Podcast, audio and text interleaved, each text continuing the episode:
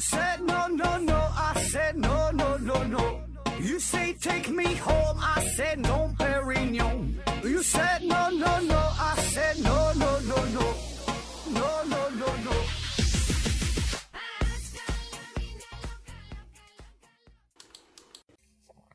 拼命探索，不计后果。欢迎您收听《思考盒子》啊，咱说到做到哈。这个时间下去了，但是这个频率上来了啊。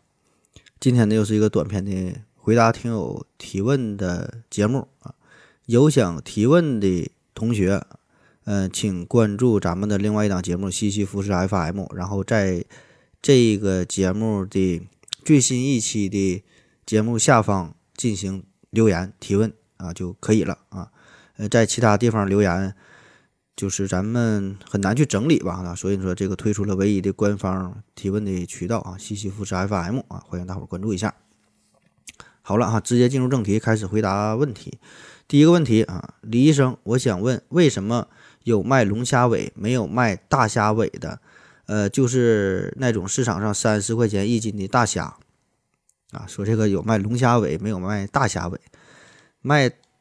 大虾尾，我这个我感觉，就这个虾呀，你这虾不只是虾尾，虾头也能吃，而且虾头这个肉也挺多呀，这个对吧？特别有这个虾油啊，吃起来挺香的。我感觉这东西你不吃不浪费了嘛。反正以我的这个消费水平、消费能力，我这整个大虾虾皮我也能嚼了啊。以我的这个，以我这个饮食的习惯哈，基本我这个一个大虾，我这虾头起码也能喝半瓶啊。所以说，你说这个。你说这种方式不有点太奢侈了啊？第第二个问题，举世皆敌棉花糖提问说：二零二零都要过完了，你不是说二零二零年圣诞节之前更新拖延症的吗？啊，他这个问题问的是二零零二年问的啊，现在都二零二一了，拖延症这个节目还是没整啊？一看这就是咱的老听友，记忆力挺好，还记着这事儿呢。那拖延症这个话题吧。你放心哈，我也一直记着呢。你别着急哈，老话说得好，叫知易行难，对吧？我正在我正在用用我的生命在上演一场现实版的拖延症啊，你就慢慢看吧啊。下一个问题，本来面目全非提问说何总你好，呃，同做科普，想必你起码也知道方舟子啊，特别想问问您对他的评价。括弧没有预设想要的答案，您愿意回答回答真实看法就好。当然，越不愿意回答也 OK 啊。另外，若愿意回答，还能谈谈韩寒方舟子大战吗？呃，谈谈韩这这就再好不过了。谢谢。括弧因不确定最近该在哪提问，该问题同时在思考何志栏目啊。怎样提一个好问题？下方也提问了啊。啊，他问这个方舟子这个事儿啊，这个评价咱谈不上评价，对吧？这个。呃，既然你问了，咱就说说我个人的一点理解啊，或者一些看法吧啊，咱没没法评价别人了。嗯？其实我很久以前在网上看过这么一个评价，这是算是对方舟子的评价啊，这个说的挺有意思，说不得不承认他的贡献，不得不厌恶他的手段，不得不佩服他的勇气，不得不怀疑他的人品。我感觉这个概括的倒是挺贴切啊，我也算是挺认可吧这个描述。方舟子这个人吧，他是中国科技大学生物系毕业的，后来呢是到美国，到这个呃密歇根州立大学留学哈，人家研究的呢是分子遗传学这方面的这这个这个事儿啊。所以呢，你看他这个履历哈，人家是正经的科班出身，受过专业的高等的教育，所以呢，这个科学方面这个基本功非常扎实，科学素养也是非常高哈。那么早些年呢，他在网上呢做了很多的科普工作啊。呃，我也是一直一直关注啊，也是经常看这方面内容，而且咱很多的文案都是可以说是就照他抄的啊。当然，咱不是直接抄，也是做了一些后期的处理和加工。那洗稿洗的那叫一个白哈，所以呢，你不仔细听呢，你是听不出来啊。仔细听呢，仔细听呢，你你也你也听不出来啊。咱说这个方舟子，我觉得他在科普方面和这个反学术腐败这方面吧，可以说是做了不小的贡献啊。人家做这些东西，我觉得还是挺有理有据的。无说嘛，你科科班出身，专业的扎实，专业基础的这这方面非常扎实，对吧？呃，做的内容也是很严谨的啊。这和一般那种，就咱这种哈，这个二道贩子啊，半路出家的做科普的完全不一样哈。但是后来呢，就是他和这个韩寒也好，还有罗永浩啊，和崔永元啊，和这些大咖名人都是产生了非常激烈的交锋，网络的论战。那么更多的人了解方舟子呢，其实并不是因为他做科普反学腐反学术腐败哈，而是因为和这些名人的撕逼大战。那么这些事儿咱就没法过多评论了，对吧？因为咱普通人咱是看不明白。第一呢，咱外行人对吧？咱也不知道他们这个商业的内幕里边有什么利益的纠纷。另外一方面呢，就是咱们普通人，就他们谈论的这么多高端的科学的问题，咱也不太懂，对吧？科学上的事儿呢，专业性非常强，这个呢就属于叫神仙打架，咱老百姓呢只能是看热闹啊。但是从这些论战当中，方舟子给人一种感觉吧，或者说经常被人诟病的地方，就是他会使用一些。啊，并不是那些那种正大光明的啊，或者是非常卑劣的，用的非常卑劣这些手段啊，可以说是为了达到自己的目的，呃，已经是超出了本身这种科学的范围，这种方式去打击对手啊。就比如说你提到的他和这个韩寒啊，韩寒的这这这这个论战，方舟子呢多次拿韩寒的身高说事儿，对吧？当然，这个韩高这个韩寒自己也是。说法不一，漏洞百出。一会儿一米七三，一会儿一米七一，哈，感觉像这个赵本山给忽悠说，这一会儿一米六，一会儿一米七啊，自己说的不一样啊。所以这事儿呢，就很容易让人抓住把柄，对吧？这事儿他也不冤啊。反正总体来说吧，我觉得在科普和打假这一块，我还是比较认可这个方舟子的啊，就是这块人做的确实是挺专业，有理有据嗯，以我非常准、非常有限的这个知识水平来看，我觉得这个是值得咱们去。学习的哈是挺值得认可的啊，但是哈，至于说他的人品、为人处事啊这一方面呢，道德这方面事儿，这个每个人都有自己不同的标准，咱就不过多的去评价了啊。下一个问题，问两面穿的衣服在保暖程度上，正穿和反穿，呃，有没有什么区别？呃，一般是有个毛面一个光面啊。他说这个穿衣服正反面这个事儿吧，呃，我觉得可能。不太一样吧，就是保暖程度上是有区别的。那据说最早的两面穿的衣服就是牧羊人发明的哈，就是牧羊人的羊皮袄嘛，一面是羊毛，一面是非常光滑的羊皮。然后天热的时候呢，这个毛朝外；天冷的时候呢，就这个毛朝里，皮子在外边。那虽然从视觉效果上来看，咱们感觉毛在外边看起来更暖和，对吧？这这这个这不是不对的，实际上这只是因为你看起来更暖和，你看着毛了。对于穿着的人来说，是毛在里边更暖和啊。那为啥会这样哈？这个正正穿反穿有啥区别？热量的流失呢，主要有三种形式：热传导、热对流、热辐射。那假设说，如果你穿了一个铁皮做的衣服啊，感觉非常抗风，对吧？这么结实，嗯，但是保证很冷啊，因为铁是良好的热导体，这个热传导率很高，就是铁瞬间变热，瞬间变凉，对吧？那么用它作为衣服的话呢，这个这个热热热传导率非常高，你就感觉很冷啊，就增加了这个热热传导性。而咱们衣服的这些材料，呃，基本这个热传导热传导率呢差别不太大，就是热传导率都是挺低的啊。那么对，如果从热传导率这个角度来看呢，对于一个羊皮羊皮袄来说，正穿反穿呢差别不大啊。那主要的差别在哪？就是热对流这一块啊，热对流。咱先从这个衣服的保暖的原理上来看啊，衣服为啥会保暖？这衣服本身呢它是不产热的。啊，不管是毛衣还是羽绒服，不管是军大衣多厚的衣服，它不会产热，它的作用只是阻止了空气的对流，对吧？就是让你你是身体你自身身体产热，让你身体产生出的这个热量，然后衣服给阻挡住了，阻挡住不让它迅速的散发到空气当中，这个是衣服起到的这个保暖的作用。所以呢，你看羊毛它这个结构，它这特点就是非常的蓬松嘛，对吧？你看动物的毛也是，北极熊那个毛。它不敢蓬松，中间还是中空的，这样的好处呢，就可以保留更多的空气啊。羽绒服也是同样的道理，对吧？首先它很厚啊，其次呢，不只是厚啊，那特点还是蓬松，中间空气很多，空气越多就可以起到更好的减少热对流的作用，就中间用这个空空气把内外给这个这个阻隔开啊。然后再加上外面这个羊皮，那么羊皮这个作用就是咱经常说的非常抗风啊，不让这个冷空气吹进来啊，就减少这个热对流。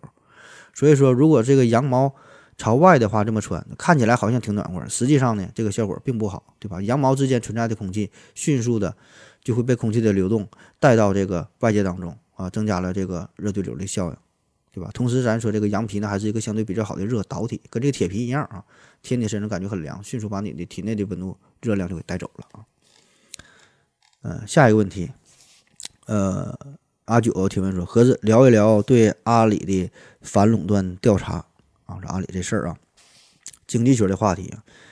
那么关于阿里反垄断这事儿，现在闹得非常火啊，很多人关注，很多人都讨论啊，特别是有一些经济学的专家谈论这个事儿，对吧？嗯，这个既然你问了，我就简单说几句吧。首先，我对经济学并不是。特别了解，这么真是不懂啊！我就说说我非常幼稚可笑啊，不太成熟，甚至是非常错误的一些小观点啊。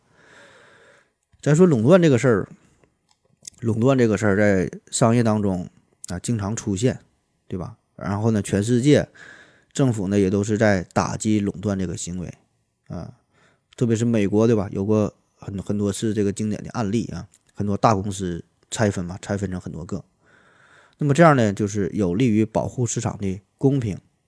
对吧？大伙儿呢才能公平的去竞争啊，才能去创新啊，同时呢也是维护了消费者的利益。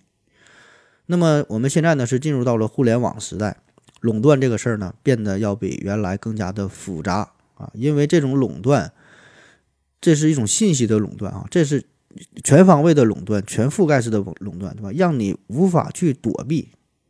而且呢，这种垄断会影响到每一个人的你的生活的方方面面，对吧？咱现在你每个人生活呢都离不开手机，离不开网络。那每天你产生的这些数据、这些信息都会被互联网公司记录下来，并且永久的储存起来，然后针对于你的消费行为、你的生活的模式啊，进行一些个性化的服务啊，给你提供一些应用啊。那么你这么一听，这感觉也挺好的啊，这也没没啥垄断呐，这不是给我带来方便了吗？对吧？方便是方便，但是你的方便是要付出巨大的代价。就现在，马云比你自己都了解你，这马云比你都了解你媳妇儿啊！你所有的衣食住行，你的消费习惯，他都了如指掌啊！还很还很好的掌握了你的你的这这个心理啊，就是利用你的冲动啊、欲望啊、恐惧啊、焦虑啊，哎，各种各样正面负面的情绪左右你的行为，甚至说让你失去理智啊！然后你不知不觉的花了更多的钱啊！你没有钱，让你去借钱花；没人借你钱，他借你钱花，所以呢，这个时候就形成了垄断的态势啊，就已经过多的触碰到、干扰到非常基础的民生领域。所以说，这个时候它垄断的，我就说跟以前的垄断的不一样，不不是说单纯的一个消费的一个经济上的一个行业哈，而是垄断的是你的生命哈，垄断的你的生活啊。当然，我说的这个是非常小的这么一个方面哈，这个话题很大嘛，这背后很多问题啊，什么 P to P 的问题呀，财富分配的问题呀，电商垄断的问题呀，物流垄断的问题呀。对吧？这有机会咱可以做一个长篇啊。那么马云说哈，要让天下没有难做的生意。那结果呢？他成功了，天下没有难做的生意，他的生意做的风生水起。但是别人的生意那都他妈可难做了啊。所以说最后记住这么一句话：爸爸的爸爸叫爷爷。嗯，下一个问题，嗯，请问，请问盒子，嗯，真实生活当中你和做主播的性格差距大吗？不少人在生活当中和网络当中的这个差距是很大的啊，这是为什么？比如说，周星驰他演了无数个喜剧，但生活中却是一个比较沉闷、不爱交流的人啊。另外，我比较喜欢的一个视频 UP 主啊，在视频里大大咧咧、活泼开朗，但现实当中却是一个非常严重的抑郁症患者啊。他说这个，呃，喜剧演员和这个抑郁症这个关系啊，这个事儿啊，这种情况呢，确实可以说是。嗯，很很常见哈，呃，很多喜剧演员，比如说比较有代表性的金凯瑞啊，这大伙儿都很熟悉了，非常著名的喜剧的这个电影演员，可以说是喜剧大师，对吧？也塑造了很多经典的喜剧角色。可是呢，现实当中这个金凯瑞却是深受抑郁症所折磨啊啊！据说这个卓别林也是啊，也是喜剧大师了，也是有抑郁症啊。那中国很多这个明星，喜剧明星也也是如此啊。那我觉得这个里边这个原因哈，嗯。原因很多哈，我就说其中这么几条啊。首先啊，啥是喜剧？喜剧喜剧的根源，喜剧的内核呢，就是悲剧，对吧？只不过呢，喜剧演员呢，他是把悲剧另用一种完全不同的方式呈现给大家。那喜剧人之所以他能创造出那么多的喜剧，给你带来快乐啊，是因为他对生活更加的敏感。对生活更加的执着，对生活有着更加细微的观察力、更深的洞察力啊！但是你千万不要以为这是什么好事儿哈，就是说这些是他的能力，别人没有的。但是这种能力也会让他感觉到生活当中更多的痛苦、更多的不容易，不容易啊。所以这些给他带来的都是负面的情绪，很多心理上、精神上的打击，对吧？那么他所做的呢，就是把这些不如意的地方经过艺术的加工，以一种喜剧的方式给你呈现出来了。那么当观众看到这这这些表演的时候，他首先会开怀大笑啊。但是呢，好的喜剧就是你笑过之后，会感到一丝无奈、一丝悲凉啊，甚至是有点绝望哈啊，甚至是在某一个不经意的时刻。你会默默的为此哭了出来，啊，是这个才是真正的喜剧大师、幽默大师，他是有深度的，对吧？他一定是触碰到了生活的最底层，然后用最高明的方式与你产生了共鸣，呃，触碰到了你内心深处啊，所以这个叫这才叫喜剧。那还有一方面原因，我觉得就是这个喜剧演员他的这个承受的压力会更大一些啊。你比如说电影来说，你看。不管是文艺片也好，战争片、爱情片、动作片，还是爱情动作片，对吧？啊，或者是说其他的表演形式，你是唱歌啊、跳舞啊，对吧？这些表演，你只要按照事先写好的剧本表演出来，也就 OK 了啊。你唱完跳完就行了，对吧？但是喜剧演员不行，你喜喜剧演员需要的是达到一个舞台效果，而且这个效果是马上就要呈现出来。你好比说，你你你跳个拉丁舞。啊，跳跳跳跳个国标舞，跳的好与不好的，大伙儿呢并不注意。跳完之后一鞠躬下台，骑自行车回家了，完事儿啊，表演结束，对吧？但是你两个说相声的，你说玩脱口秀的，站在台上嘚不嘚嘚不嘚，俩人说了二十分钟，一个笑的没有，你怎么好意思舔个脸往下走，对吧？你自己还要不要脸，对吧？所以说，我说这个压力它它它更大啊，而且呢，这个。搞笑这个事儿啊，就是做喜剧，不管是相声、小品、脱口秀，还是说其他什么形式，就是以以以搞搞笑啊这种这种方式吧，这是最为大众的一种艺术表演形式，没有任何的门槛儿，每个人都能看懂，每个人都能给你当评委，对吧？你讲的不好笑，我就是不乐啊。虽然我说不出来你哪地方不好，反正我就是不乐，那那那就是不好，我就是不喜欢你。所以说这这个对于喜剧演喜剧演员来说很难啊，他有非常强烈的控制欲啊，而且都是一个完美主义者。他想他想让场上每个人都笑，有一个人不笑，他就觉得我这个就是一种失败，所以压力会非常大啊。那么前一阵儿有非常火这个脱口秀大会啊，很多朋友也都看了，对吧？还有什么吐槽大会这类的节目。那么你看这些脱口秀演演员站在台上，他都想要控制全场，他最担心的是啥？就是冷场。一个包袱扔出去掉地下了，没响，是吧？非常尴尬。所以呢，他想要整个场子都在自己的掌控之中，对吧？你这个跟这个跳舞的完全不一样，对吧？所以说，对于喜剧演员来说，他不只是要搞笑，他要控制节奏，他要调动这个这个氛围，对吧？所以说，这这这这是一方面压力。那还有啥？就是创作上的呃难度啊。你唱歌、跳舞啊这些，跟人学学会了，你就能去表演。但是喜剧是要求啥？更多的是一种原创。嗯，不是学别人，哪怕你是说相声，你跟人相声大师这段你学会了，你得加入自己的元素，对吧？你得有自己的表达，不能是一模一样跟人学，那就没意思了。那脱口秀更是如此，你得自己写段子，所以说创作这块难度也是相当大。你现在你说你想写一篇好的这个稿子多难？你像咱们创作这个，多亏咱们这个文案组啊，这这真是牛逼啊！这个真是要感谢咱文案组，非常强大啊！你看现在你说你就是写出来这个好东西，网络这么发达。你好不容易想出一个梗，啊，你自己觉得很搞笑啊。今天在海南岛讲讲完炸场了，很爆啊，很燃啊。下周你去哈尔滨讲，感觉他妈跨了这这整个一个中国去那边讲，马上人那边就学会了，就知道了。你再讲人家就不乐了，讲的再怎么好，人家听过了他就不乐了，对吧？所以你你需要你源源不断的去创作，所以说你这种压力是持续存在的啊。嗯，好了，就说这么多吧。我觉得这个。啊，对，就你还有这个问题，说这个喜剧演员和这个现实当中为什么反差这么大啊？还有一方面原因就是说，很多喜剧演员他搞喜剧创作这方面，他表演的这个是他的职业。注意哈，这个是他的职业，是他的工作需要，在生活当中呢，他可以完全是另外一个样子，啊，这个是很正常的。明白吧？就是他在舞台上笑，不代表他在生活当中也笑啊。这个、这个、这个性格是可以存在冲突的，因为那是舞台上塑造的一个人物，是假的，并不是他真实的表演啊。嗯，而且说很多行业也都是如此，很多行业也会有很多抑郁的人啊，有很很多抑郁症，只不过你并不注意啊。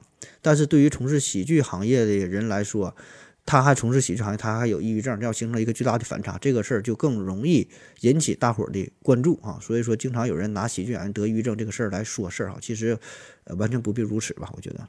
好了，今天节目就是这样，感谢您的收听，谢谢大家，再见。